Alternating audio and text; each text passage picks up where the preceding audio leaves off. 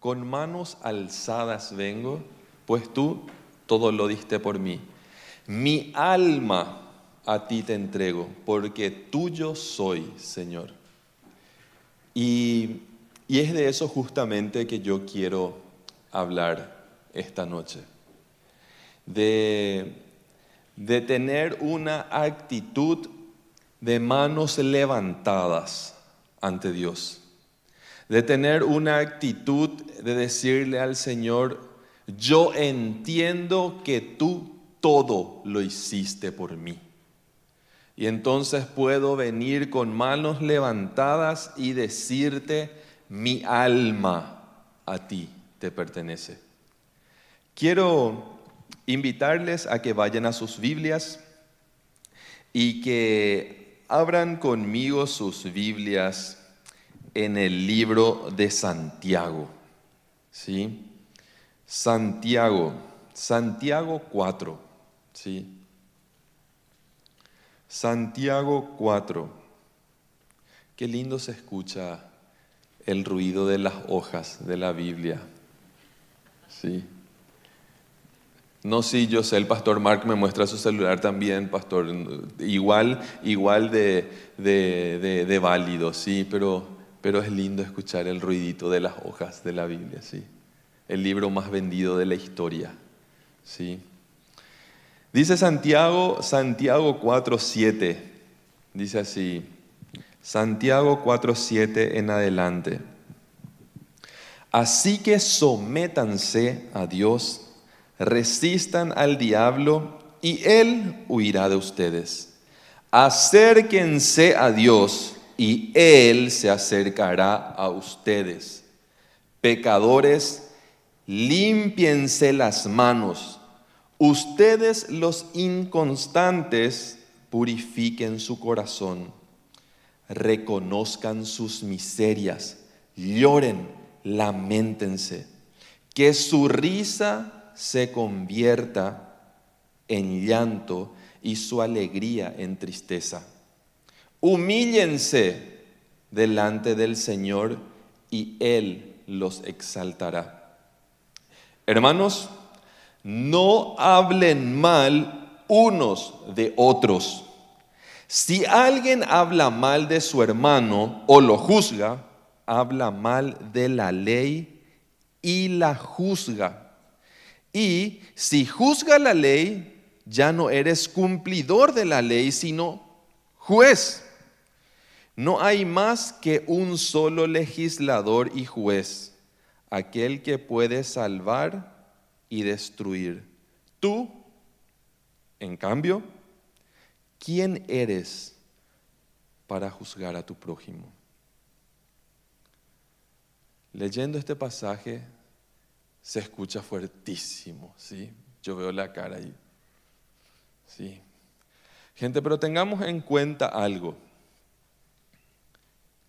La motivación de la palabra de Dios es el amor y la finalidad es, el, es, el, amor. La palabra de Dios tiene como motivo el amor y como finalidad el amor. La palabra de Dios tiene como motor el amor y como finalidad el amor. Parte del amor a veces es ser directo, es ser claro es poner las cartas sobre la mesa, como se dice. ¿Sí? Y es impresionante que Santiago aquí está hablando para cristianos que estaban viviendo de aquí para allá. ¿Sí? No estaban siendo tan fieles estos cristianos.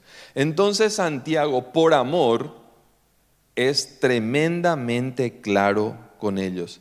Gente, la palabra de Dios nunca va a estar desfasada. Y prueba de ello es que es inspirada por el Espíritu Santo. Leemos hoy algo escrito hace dos mil años y es tan contemporáneo como lo fue en aquel tiempo, porque es palabra de Dios. ¿Sí? Y Santiago estaba hablando a la gente porque la gente estaba viviendo dobles vidas. Y porque la gente vivía un poquito acá y un poquito allá, y la gente estaba en esa división. Y hoy día no es muy diferente. Hoy día no es muy diferente. Podemos ver, podemos saber, y puede que algunos digan, yo también lo viví y estuve en esa época de mi vida. Entonces, lo que nosotros tenemos que saber es que Santiago le está haciendo un desafío al cristiano para que se acerque a Dios. Acérquense a Dios y Él se acercará a ustedes. Gente, el trecho que nosotros nos alejamos de Dios, tenemos que volver para encontrarle a Dios. ¿Sí? Por eso es un riesgo alejarse de Dios. Y ahí es donde Santiago dice, acérquense a Dios y Él se acercará a ustedes. Nosotros tenemos que saber que hoy día todo promociona. El mundo de hoy está promocionando absolutamente que las personas se alejen de Dios. ¿Sí? El mundo, ¿y cómo lo hace el mundo? ¿Cómo hace este tiempo para que la gente se aleje de Dios? Por medio de, ideologías, por medio de ideologías huecas, que encontramos personas militando en esas ideologías cuando ni siquiera pueden fundamentar por qué militan a favor de esas ideologías. ¿Sí? Entonces encontramos que el mundo está haciendo que la gente deje de estar sometida a Dios. Y la esencia de la incredulidad, la esencia de la incredulidad es la falta de sometimiento a Dios. El corazón de la incredulidad es la falta de sometimiento a la palabra de Dios. Cuando una persona, cuando una persona se aleja de la palabra de Dios, se convierte y se, parece a un incrédulo. Entonces Santiago es ahí donde dice, ustedes que están por ese camino, limpien sus manos, purifiquen su corazón, sométanse a Dios, dice Santiago. Vuelvan a Dios, acérquense a Dios y Dios se acercará a ustedes, dice Santiago. El mundo entero está promocionando, como bien digo, que la gente deje de creer en Dios. Todo hace que la gente deje de creer en Dios. El mundo está cambiando la razón. Imagínense, imagínense, toda la educación primaria y secundaria encuentra su fundamento en el desarrollo cognitivo de la persona. ¿Sí? Crear personas con todas las luces que puedan elegir bien en su vida, que puedan ser útiles en la sociedad. Ese es, ese es el motivo por el cual se desarrolló el sistema educativo, para crear personas con raciocinio. ¿sí? Para eso se creó el sistema educativo. Pero hoy día viene una corriente que quiere aplacar la razón y cambian la razón por la pasión. ¿Sí? Y viví tus pasiones mientras que tus pasiones apagan tu razón. Porque una de las cosas que hace el darle rienda suelta a nuestras pasiones es apagar la razón. Cuando una persona suelta, se suelta a sus pasiones, apaga su razón, se les apaga las lucecitas de su razón. Y eso es lo que estaba diciendo Santiago, vuelvan ustedes a prender sus lucecitas, en, en otras palabras. No le, no le des rienda suelta a tu, a tu pasión porque apagará tu razón. Y nuestra razón como cristiana, como cristiano, depende completamente de la palabra de Dios. Porque estamos convencidos de que Él es Dios y creemos profundamente que su palabra es nuestra guía. ¿Sí? Y este mundo está batallando en contra de la razón, fogueando las pasiones de las personas. Todo, todo, todo, todo está apuntando hacia las pasiones. Coca-Cola ya no vende gaseosas, vende felicidad, momentos felices. Disney no vende un, un parque de diversiones o películas, vende momentos mágicos. ¿Mm? Apple ya no vende tecnología, vende estatus. ¿Sí? Esas son las pasiones que encontraron aún las empresas para que, para que la persona apague su razón y se, se tumbe a esto. Y es ahí donde Santiago dice, ustedes tienen que tener cuidado de esto. Arrepiéntanse ¿Cómo yo puedo acercarme a Dios según Santiago? Según lo que Santiago me está diciendo en esta palabra. ¿Cómo yo puedo acercarme a Dios? Por medio del arrepentimiento. Si yo me quiero acercar a Dios, no existe otro camino que el arrepentimiento. No existe otro camino que el arrepentimiento. Y decirle a Dios, me equivoqué, perdón, hice mal, pequé.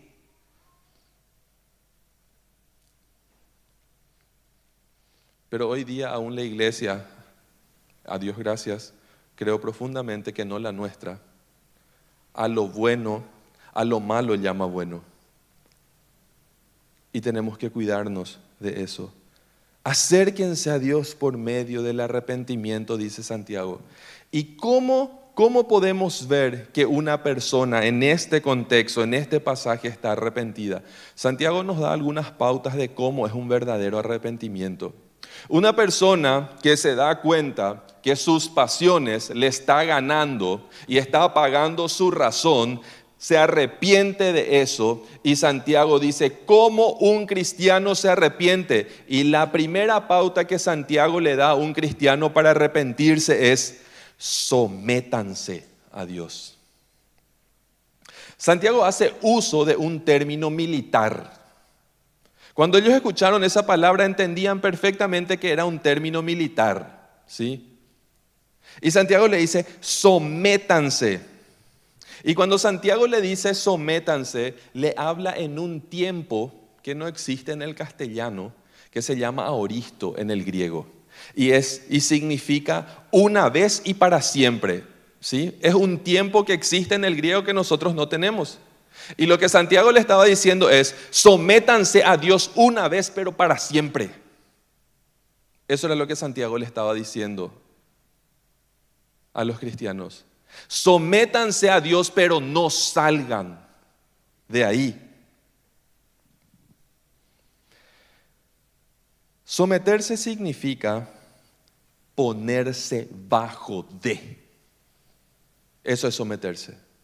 Cuando yo me pongo debajo de, significa someterse. Yo me someto a Dios cuando yo me pongo debajo de su palabra. Yo me someto a Dios cuando yo recibo la autoridad de Dios y lo hago real en mi vida y obedezco. No ser un cristiano resorte. ¿Ustedes saben cómo es el cristiano resorte? que cuando está bajo presión nomás, él es útil. Pero cuando no hay presión, vuelve a, su, a sus andanzas, a su forma. Pero cuando, hay bajo, cuando está bajo presión, entonces ahí funciona. Y hay muchos cristianos resortes, que cuando hay presión, ahí son cristianos. Cuando alguien le está mirando, ahí son cristianos. Ahí están sometidos. Pero cuando nadie no le mira, se relajan y vuelven a su laya, a su forma, a su maña. ¿Mm? Y no debemos ser un cristiano resorte. ¿Sí? Sométanse a Dios. El segundo punto, Santiago le dice, resistan al diablo. Y cuando Santiago dice resistan al diablo, vuelve a hacer, vuelve a hacer uso de una palabra militar, ¿sí? Un término militar. Primero le dijo, sométanse, ¿sí? Pónganse por debajo de Dios. Y cuando se refiere al diablo, Santiago le dice, a Dios por debajo de, el diablo en contra de. Someterse y resistir tienen la misma raíz, vienen de la misma palabra en el original. Y cuando Santiago le estaba diciendo, resistan al diablo, le estaba diciendo, pónganse en contra del diablo y sus maquinaciones. El cristiano no tiene por qué jugar con eso. Resistan al diablo. Y hay una promesa. Resistan al diablo y, y él huirá de ustedes, dice la palabra de Dios. Resistan, pónganse en contra de él. Y ponerse en contra del diablo no es cualquier cosa, gente. Ponerse en contra del diablo no es cualquier cosa. Porque es diablo y porque es viejo. Y más sabe el diablo por viejo que por diablo, dicen, ¿verdad? Y no es cualquier cosa ponerse en contra del diablo. Pero la grandeza es que esa batalla está ganada. Esa, esa, batalla ya se ganó. En la cruz del Calvario se ganó esa batalla. La, la batalla tenemos, la guerra tenemos ganada en garantía como cristianos. Pero debemos de resistir al diablo. Y cuando la palabra de Dios dice resistan al diablo, no nos está diciendo resiste a la tentación. Es algo diferente resistir a la tentación y que resistir al diablo. Hay personas que quieren resistir a la tentación. Voy a probar un poco. Yo que voy a poder con esto. Yo voy a poder con esto. Me voy a acercar, pero no voy a hacer nomás. Me voy a ir, pero no voy a mirar. Voy a llegar, pero no voy a decir. ¿Mm? De la tentación se huye, así como lo hizo José en Egipto. Y corrió tan fuerte que la tipa que quería estar con él se quedó con pedazos de su ropa. ¿Mm? Corrió con tanta velocidad, corrió, corrió con tanto ímpetu que aún su ropa se rompió. De la tentación se huye, al diablo se le resiste. Y al diablo se le resiste con la espada. ¿Y cuál es la espada? La palabra de Dios. La palabra de Dios. No mis palabras, porque mis palabras son nada frente al diablo. Pero las la palabra de Dios es todo. Mis palabras no le importa al diablo. Al diablo le importa lo que dice la palabra de Dios. Entonces yo tengo que usar la palabra de Dios como lo hizo Jesús cuando estuvo resistiendo al diablo. ¿Qué hizo Jesús? ¿Usó qué cosa? Usó la palabra. No solo de pan vivirá el hombre, le dijo Jesús al diablo, sino que de toda palabra que sale de la boca de Dios. ¿Y qué más dijo? No tentarás al Señor tu Dios cuando fue tentado una vez más. Y una vez más usó la palabra. Y le dice el Señor Jesús al diablo, al Señor tu Dios adorarás. Solo a Él adorarás. ¿Y qué hizo Satanás? Huyó. Huyó. Este es un imperativo con promesa y Él huirá de ustedes. Esto es un poco paradójico, gente, pero huir del diablo puede ser peligroso porque te va a encontrar en el único lugar donde no te puede encontrar es cuando estés sometido bajo la poderosa mano de Dios. Puedes irte a tu baño, a tu pieza, a tu casa, a tu patio, a tu estancia, a donde sea y te va a encontrar. Pero si te vas y te sometes bajo la poderosa mano de nuestro Señor, no te puede hacer nada. Porque Él huirá de ti. Así que arrepentite, dice, sometiéndote a Dios, resistiendo al diablo acérquense a Dios. Una persona que se arrepiente de corazón se acerca a Dios, dice Santiago.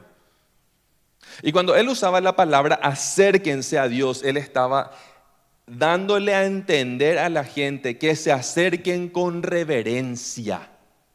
La palabra acérquense significaba así. Vengan con esa idea, le decía Santiago. Vengan con una ofrenda, vengan en una actitud de alabanza. Eso le está diciendo Santiago. Alaben a Dios, acérquense y alábenle. Con una actitud de adoración, acérquense a Dios.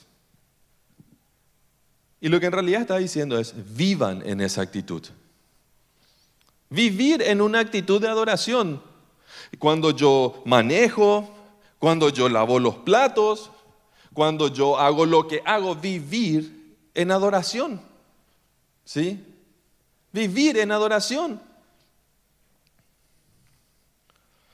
Acérquense a Dios. Dice que iba una pareja de viejitos, ¿sí? En un auto muy viejo que compraron cuando, cuando se casaron recién, ¿sí? Y era esto de estos autos que tiene el asiento del frente compartido. ¿Conocen, sí? De uno el asiento, ¿sí? Entonces el viejito era el que siempre conducía y a su lado estaba su esposa anciana, ¿verdad? Y en una de esas salen de paseo y la mujer le mira al esposo y le dice, ¿por qué no es como antes? Y el esposo, ¿qué cosa? Y así como antes cuando salíamos de paseo. ¿Y qué cosa? Y que nos íbamos juntitos. Y yo nunca me moví de acá. ¿Cómo él se iba a mover si él estaba en el volante? Sí. Y le mire, y yo nunca me moví de acá. ¿Sí? Vos te alejaste, yo no. Vos te alejaste, Dios nunca se alejó de vos. Dios nunca se alejó de vos. Vos te alejaste de Dios. Dios no se aleja de sus hijos. Dios no se aleja de la gente. La gente se aleja de Dios. ¿Y por qué si, Dios es tan bueno y todo esto? Porque la gente vive alejada de Dios. Nunca la Biblia nos garantiza, nunca la Biblia nos garantiza que la vida cristiana va a ser fácil. Pero para un cristiano el sufrimiento más fuerte aún lleva orden en Cristo. Ustedes pueden saber que el sufrimiento puede ser ordenado. El sufrimiento puede ser ordenado. No significa que es menos sufrimiento, pero por lo menos tiene orden el sufrimiento.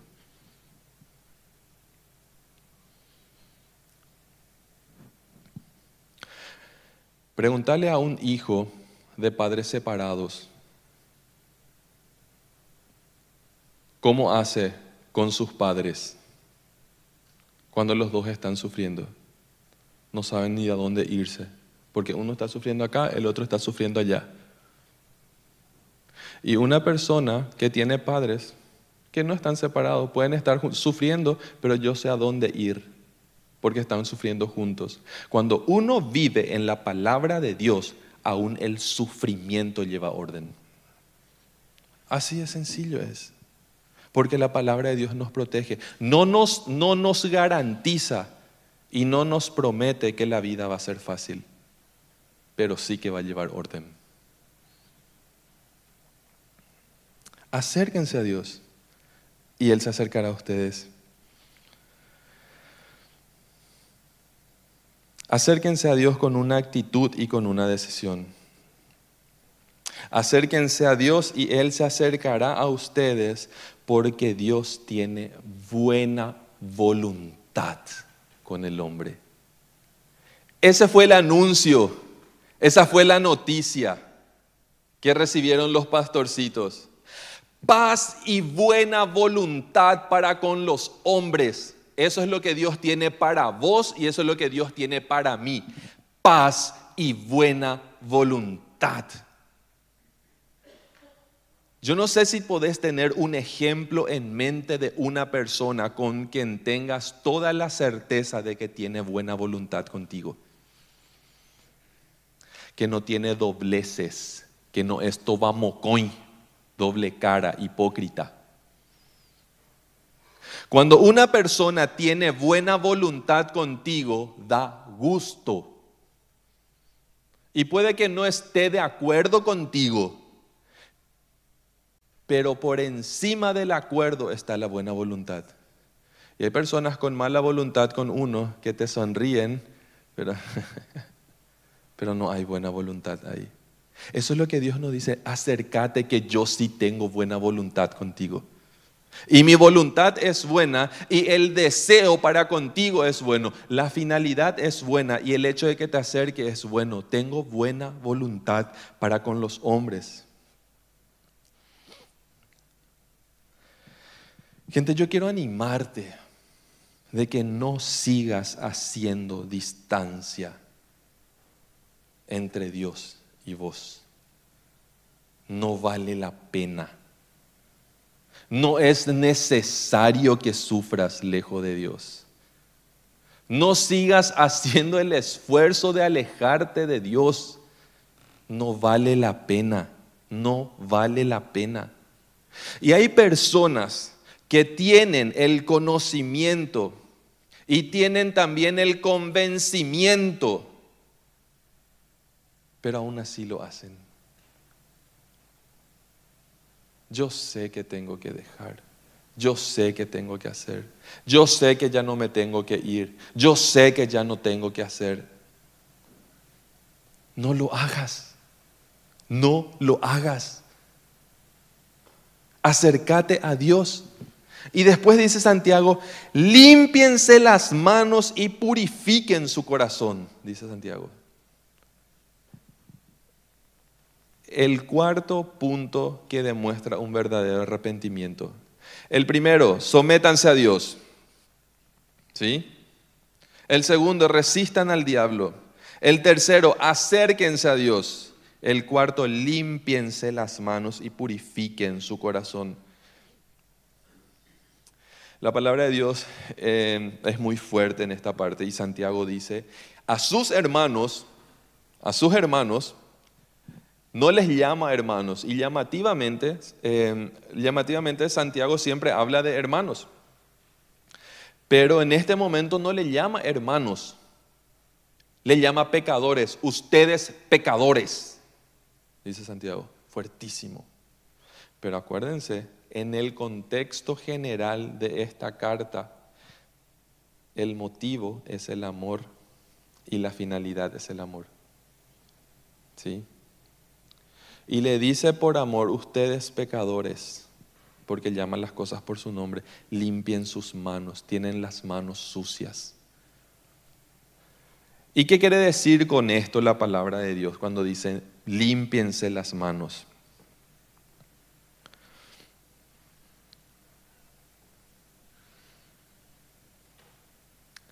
las acciones. Aquello que estás haciendo. Aquello, tu actuar, tu manera de comportarte, tu manera de ser, tus acciones.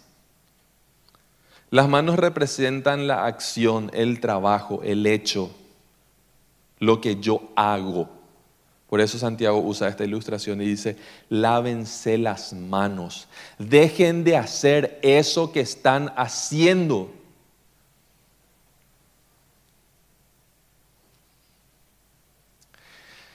Y les cuento una experiencia, un testimonio muy personal en uno de los momentos más íntimos de mi vida. En los últimos días de vida, de mi hermano gemelo. Estábamos en el hospital y yo no les miento que me repitió más de 50 veces. Hugo, todos pueden menos vos. Y yo le decía, sí, yo sé, yo entiendo, no, vos no entendés. Qué pena que no entendés. Todos pueden, vos no. Y esa palabra me acompaña cada día, porque hay cosas que no son malas para el resto, pero para mí sí. Encontrar mi límite para no darle rienda suelta a mi pasión. Todos pueden irse ahí tal vez, vos no. ¿Es pecado? No, pero para mí puede ser algo peligroso. Así que todos pueden, pero vos no. Y cada día me acompaña esa palabra. Me repitió, les prometo que me repitió más de 50 veces. Hasta pensé llamarle a la enfermera. Todos pueden, vos no. Yo entiendo, no entendés.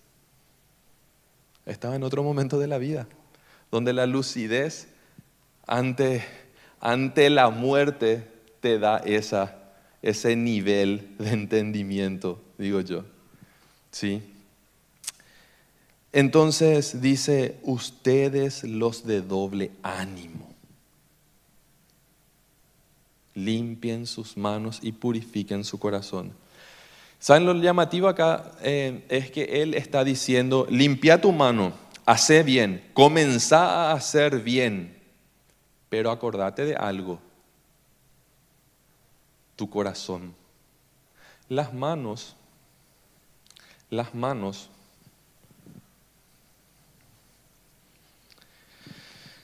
Las manos no son el problema, el problema es el corazón.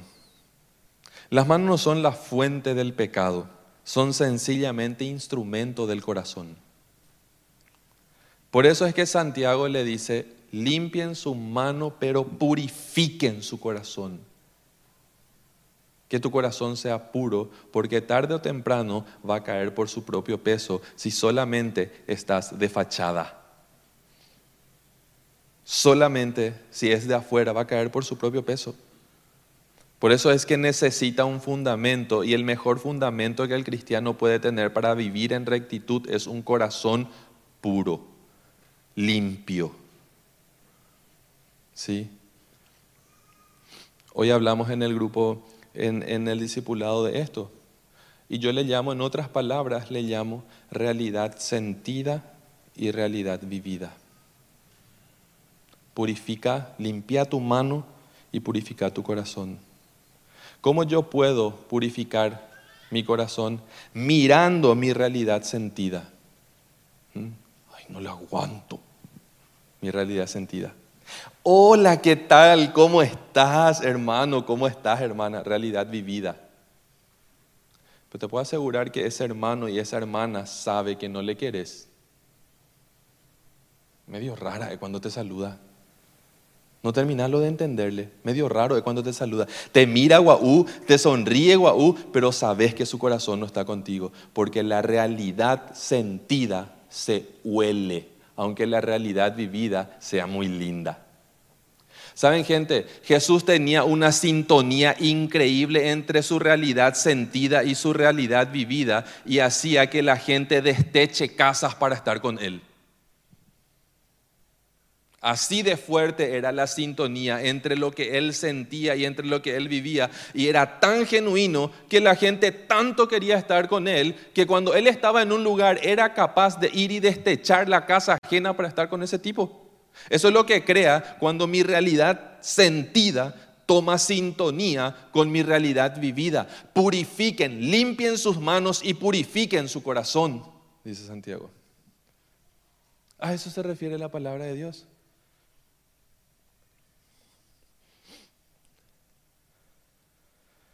Reconozcan sus miserias y lloren. Una persona que se arrepiente de verdad y que se acerca a Dios por medio del arrepentimiento, reconoce sus miserias. Y el cristiano sabe que tiene miserias. Y el que no es cristiano tiene miserias y no lo sabe. Pero el hombre y la mujer tienen miserias. Y entonces Dios resolvió el problema de la miseria del hombre. ¿Con qué? Con misericordia.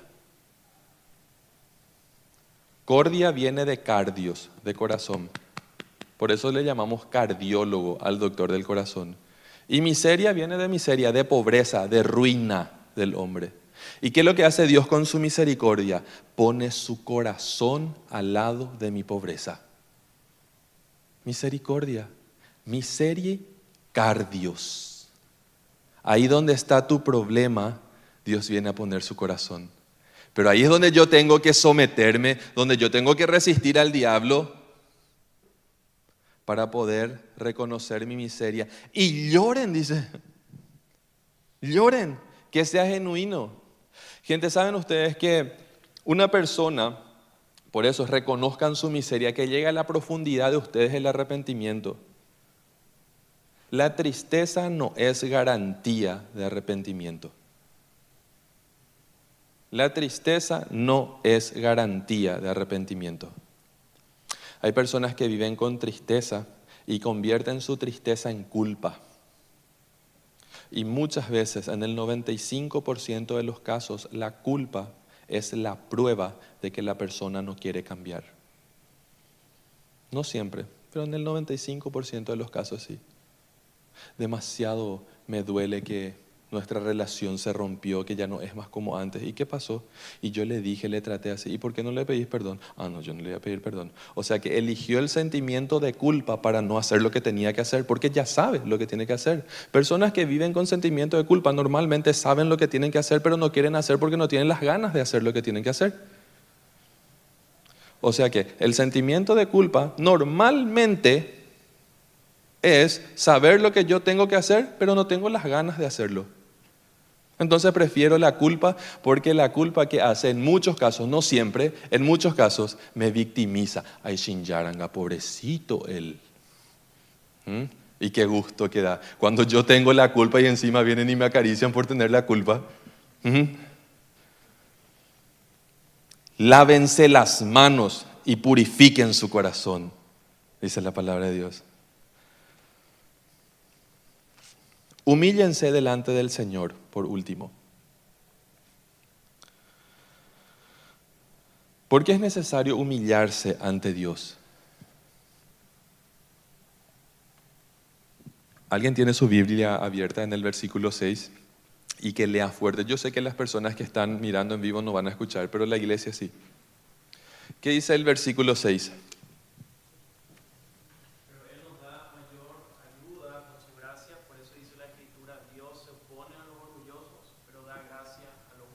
Gracias, Marcel. Dios resiste a los soberbios. Y si no nos humillamos para pedir perdón, Dios hace contigo o conmigo lo que yo o vos deberíamos hacer con el diablo. Resiste. Cuando una persona no se humilla ante Dios, Dios hace con esa persona lo que la persona tendría que estar haciendo con el diablo, lo resiste por soberbio.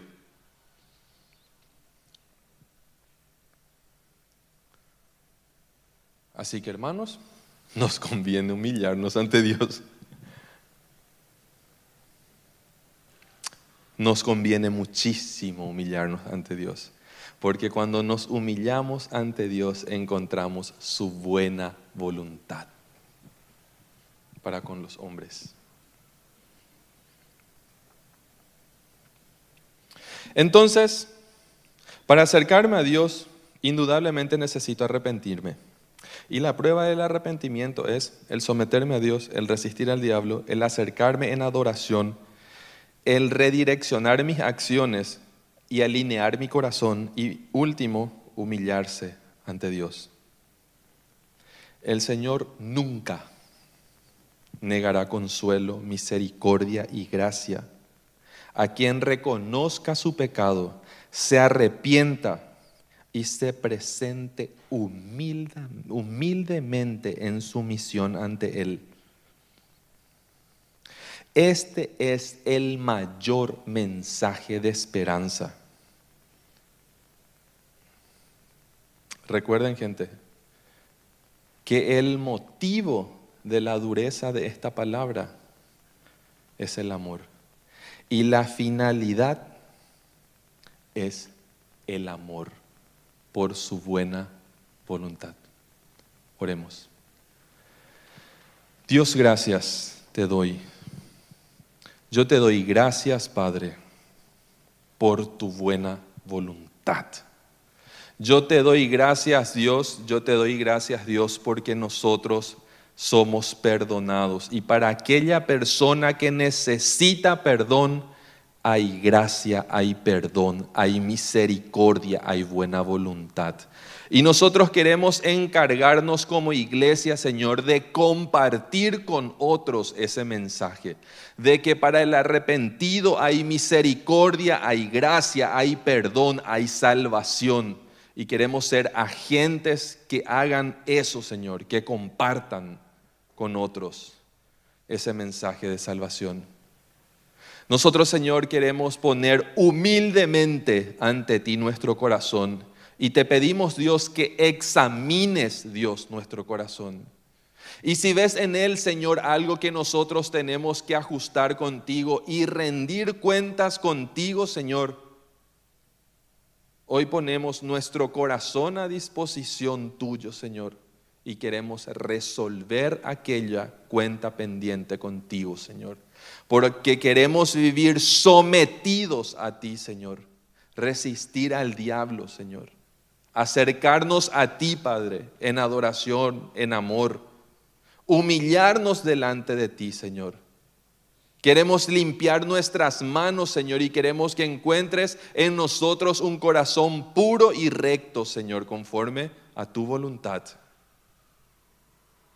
Y queremos alcanzar, Señor, esa misericordia que tienes preparada por nosotros, para nosotros por la obra que hizo Jesucristo en la cruz del Calvario. En el nombre de Jesús. Amén.